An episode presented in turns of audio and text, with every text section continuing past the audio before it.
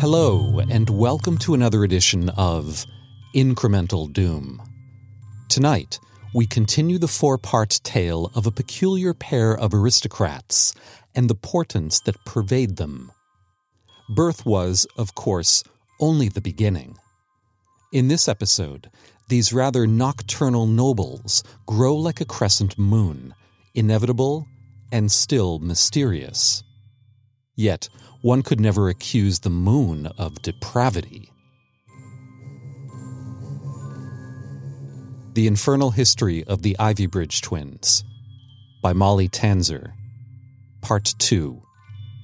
A brief account of the infancy, childhood, education, and adolescence of Basil Vincent, the future Lord Calipash, and his sister Rosemary, as well as a discussion of the effect that reputation has on the prospect of obtaining satisfactory friends and lovers. While the narrator cannot offer an opinion as to whether any person deserves to suffer during his or her lifetime, the narrator will say with utter certainty that Lady Calipash endured more on account of her twins than any good woman should expect when she finds herself in the happy condition of motherhood. Their easy birth and her quick recovery were the end of Lady Calipash's maternal bliss, for not long after she could sit up and cradle her infant son in her arms, she was informed that a new wet nurse must be hired, as the old had quit the morning after the birth. Lady Calipash was never told the reason for the nurse's hasty departure, only that for a few days her newborns had been nourished with goat's milk, there being no suitable women in the neighborhood to feed the hungry young lord and his equally rapacious sister. The truth of the matter was that little Rosemary had bitten off the wet nurse's nipple not an hour after witnessing her first sunrise, when the poor woman ran out of the nursery, clutching her bloody breast and screaming. The rest of the servants did not much credit her account of the injury.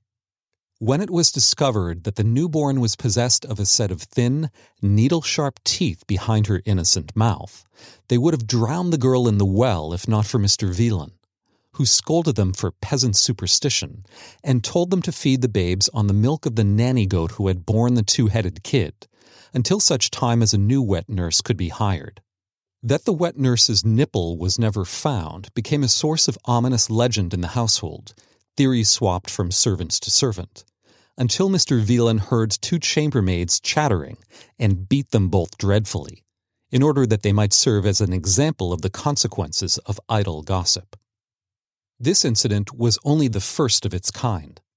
Alas, the chronicles of the sufferings of those living in or employed at Calipash Manor after the birth of the Infernal Twins, as they were called by servant, tenant farmer, villager, and gentleperson alike, well out of the hearing of either Lady Calipash or Mr. Villein, of course, could compose their own lengthy volume, and thus must be abridged for the narrator's current purposes. Sufficient must be the following collection of vignettes.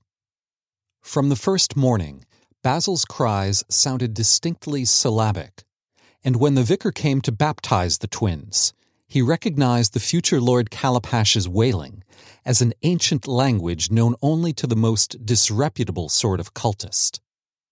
On the first dark of the moon after their birth, it was discovered that Rosemary had sprouted pale greenish webbing between her toes and fingers, as well as a set of pulsing gills just below her shell-pink earlobes.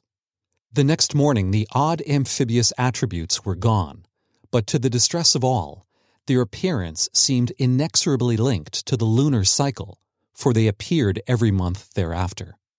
Before either could speak a word, whenever a person stumbled or belched in their presence, one would laugh like a hyena, then the other, and then they would both fall silent, staring at the individual until he or she fled the room. One day after Basil began to teethe, Rosemary was discovered to be missing. No one could find her for several hours, but eventually she reappeared in Basil's crib, apparently of her own volition. She was asleep, and curled against her brother, who was contentedly gnawing on a bone that had been neatly and inexplicably removed from the lamb roast that was to have been Lady Calipash's and Mr. Villain's supper that night. Yet such accounts are nothing compared to the constant uproar that ensued when at last Basil and Rosemary began to walk and speak. These accomplishments, usually met with celebration in most houses, were heralded by the staff formally petitioning for the twins to be confined to certain areas of the house. But Mr. Villein, who had taken as much control of the business of Calipash Manor as he could, insisted that they be given as much freedom as they desired. This caused all manner of problems for the servants, but their complaints were met with cruel indifference by their new, if unofficial, master. It seemed to all that Mr. Villein actually delighted in making life difficult at Calipash Manor. And it may be safely assumed that part of his wicked tyranny stemmed from the unwillingness of Lady Calipash to put aside her mourning, and her being too constantly occupied with the unusual worries yielded by her motherhood to consider entering once again into a state of matrimony, despite his constant hints. For the twins, their newfound mobility was a source of constant joy. They were intelligent, inventive children, strong and active, and they managed to discover all manner of secret passageways and caches of treasure that Lady Calipash never knew of, and Mr. Villein had not imagined existing, even in his wildest fantasies of sustaining this period of living as a gentleman. The siblings were often found in all manner of places at odd times. After their being put to bed, it was not unusual to discover one or both in the library come midnight, claiming to be looking at the pictures in books that were only printed text. At cockcrow one might encounter them in the attic, drawing betentacled things on the floorboards with bits of charcoal or less pleasant substances. Though they always secured the windows and triple-locked the nursery door come the dark of the moon, there was never a month that passed without Rosemary escaping to do what she would in the lakes and ponds that were part of the Calipash estate, the only indication of her black frolics being bits of fish bones stuck between her teeth and pondweed braided through her midnight tresses. Still, it was often easy to forget the twins' wickedness between incidents, for they appeared frequently to be mere children at play. They would bring their mother natural oddities from the gardens, like a pretty stone or a perfect pine cone, and begged to be allowed to help feed the hunting hounds in the old Lord Calipash's now-neglected kennels. All the same, even when they were sweet, it saddened Lady Calipash that Basil was, from the first, a dark and sniveling creature, and pretty Rosemary more likely to bite with her sharp teeth than to return an affectionate kiss. Even on good days, they had to be prevented from entering the greenhouse or the kitchen. Their presence withered vegetation, and should one of them reach a hand into a cookie jar or steal a nibble of carrot or potato from the night's dinner, the remaining food would be found fouled with mold or ash upon their withdrawing. Given the universal truth that servants will gossip, when stories like these began to circulate throughout the neighborhood, the once steady stream of visitors who used to come to tour Calipash Manor decreased to a trickle, and no tutor could be hired at any salary. Lady Calipash thanked God that Mr. Villein was there to conduct her children's education, but others were not so sure that this was such a boon. Surely, had Lady Calipash realized that Mr. Villein viewed the lady's request as an opportunity to teach the twins not only Latin and Greek and English and geography and math, but also his sorcerous arts, she might have heeded the voices of dissent, instead of dismissing their concerns as utter nonsense. Though often cursed for their vileness, Basil and Rosemary grew up quite happily in the company of Mr. Villein, their mother, and the servants, until they reached that age when children often begin to want for society. The spring after they celebrated their 8th birthday, they pleaded with their mother to be allowed to attend the May Day celebration in town. Against her better judgment, Lady Calipash begged the favor of her father, who was hosting the event.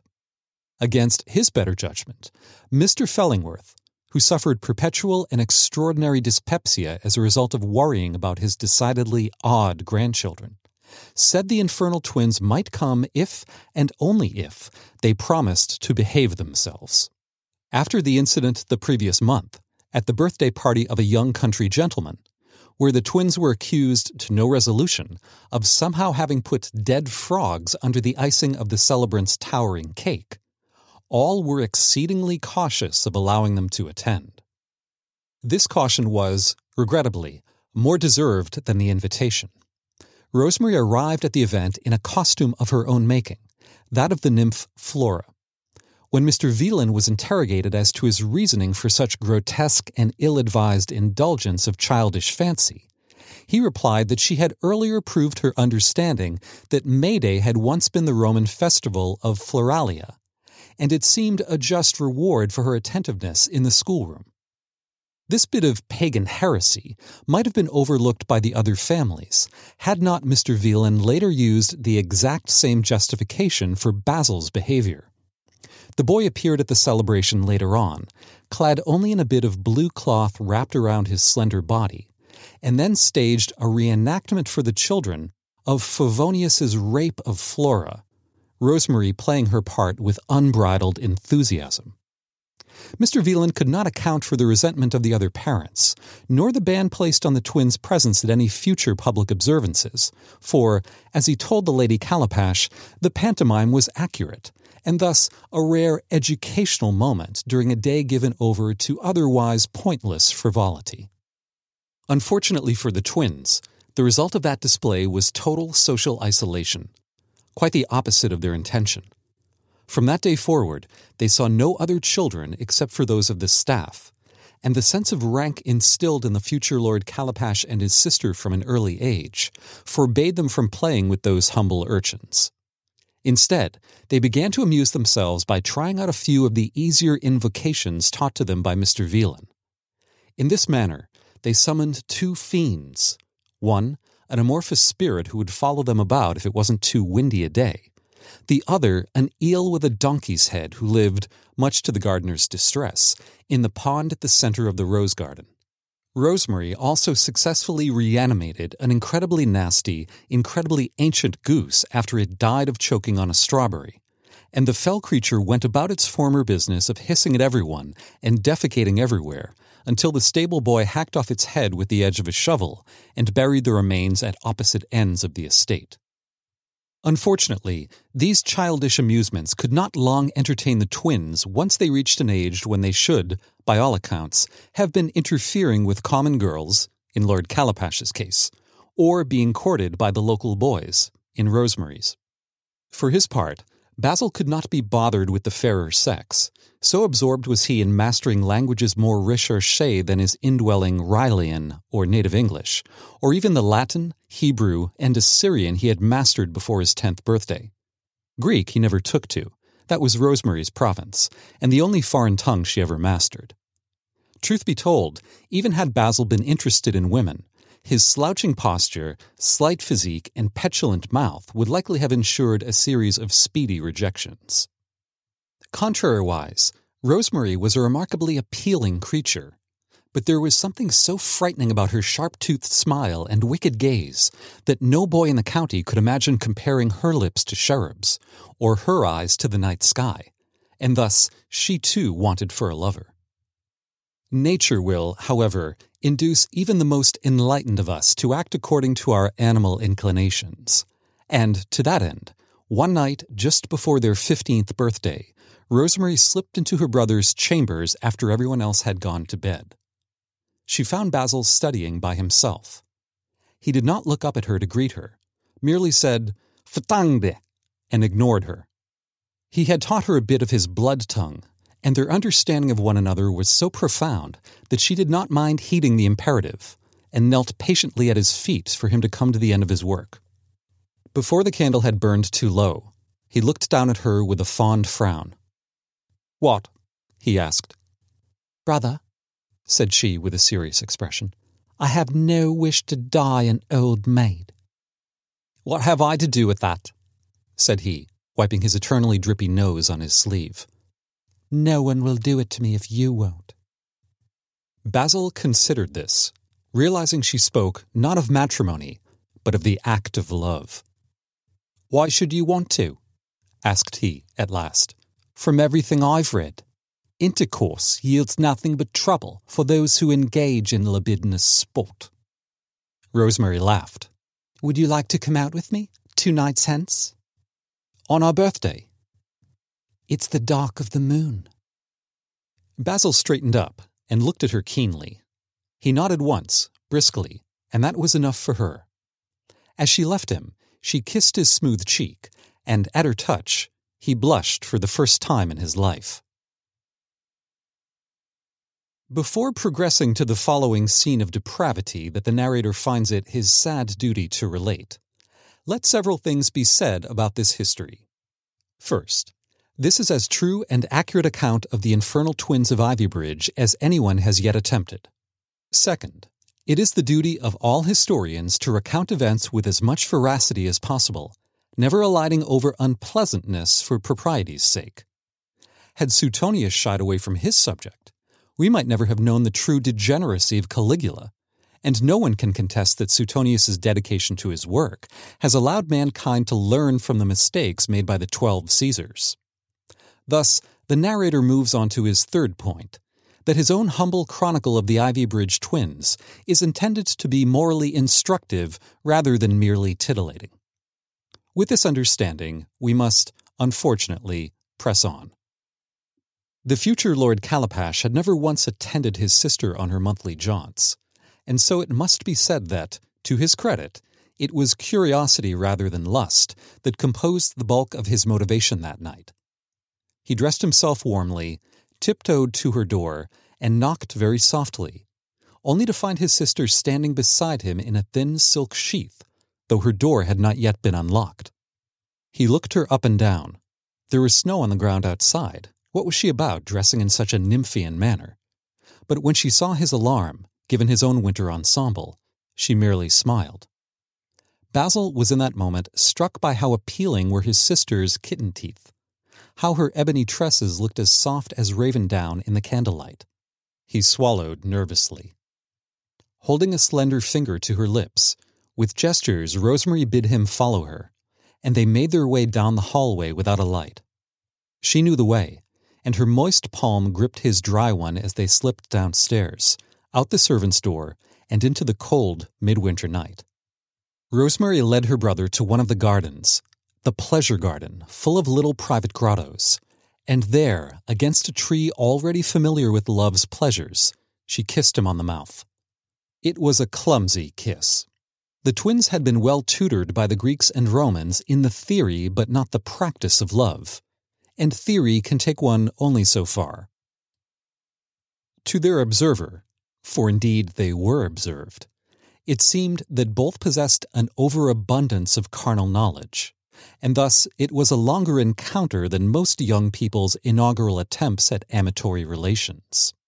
Rosemary was eager, and Basil shy, though when he kissed her neck and encountered her delicate sea-green gill pulsating against her ivory skin, gasping for something more substantial than air, he felt himself completely inflamed, and pressed himself into the webbed hand that fumbled with his breeches' buttons in the gloaming. The twins thought themselves invisible, that the location which they chose to celebrate their induction into Hymen's temple was completely obscure. Thus, they were too completely occupied with their personal concerns to notice something very interesting, that Calipash Manor was not completely dark, even at that early hour of the morning. A light shone dimly from the tower bedroom, where a lone figure, racked with anger and jealousy and hatred, watched the twins from the same window where he had observed 2 other individuals fornicate, perhaps somewhat less wantonly, almost 16 years earlier.